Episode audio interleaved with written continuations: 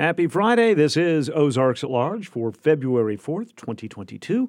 This is KUAF, a listener supported service of the School of Journalism and Strategic Media at the University of Arkansas.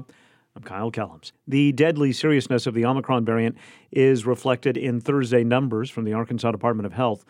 43 newly confirmed deaths were added to the state's total number of fatalities from the virus. There have now been 9,733 Arkansans who've lost their lives because of COVID 19. Hospitalizations in the latest report dropped by 70 patients. The number of active cases fell by nearly 4,000 in the 24 hour period. Parts of northwest Arkansas are shoveling again today after additional accumulation of snow last night. Schedules continue to have cancellations, postponements, and shifts to virtual classes. One school district, Fayetteville, is going old school today and declaring it a snow day with no in person or virtual learning. The snow day means the school year will be extended one day further and end on May 27th. The COVID 19 mass testing site at the Washington County Fairgrounds today is canceled because of the weather. The vaccine clinic at the J.B. Hunt headquarters in Lowell, originally scheduled for today, will now be hosted one week from today. The weather is postponing tonight's appearance of Fran Lebowitz at the Walton Arts Center. Her visit is now scheduled for Tuesday, November 29th. Tickets for the original date will be honored in November. Arkansas revenue last month came in above forecast, which could help the state maintain a strong budget surplus for the fiscal year. The Department of Finance and Administration said Wednesday net available general revenue in January totaled $715 million. That's 12% above the same month a year ago. Year to date, revenue is 6% above forecast.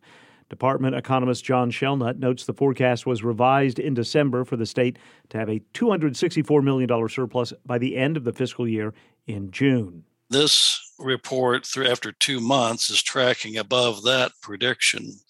So it looks likely that we're going to go above that surplus amount for year end.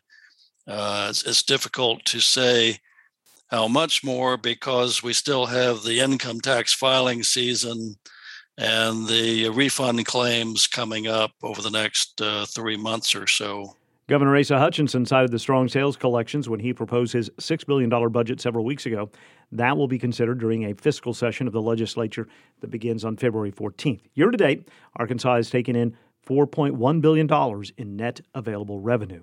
Talk Business and Politics reports the tourism business in Arkansas is bouncing back, but hotel business continues to lag.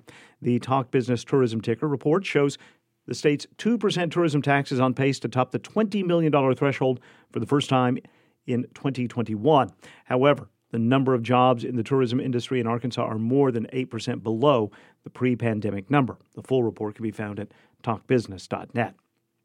A search committee will help in the process of selecting a new permanent chancellor for the University of Arkansas. University System President Donald Bobbitt appointed the committee of faculty, staff, and supporters. Interim Chancellor Charles Robinson has been in office since his appointment last summer. President Bobbitt will ultimately recommend a candidate to the Board of Trustees of the University of Arkansas for final approval. And the Arkansas Razorback women's basketball team playing its second road game in four nights lost at Texas A&M last night 77-64. The Razorbacks have the weekend off, then will host Auburn Thursday night.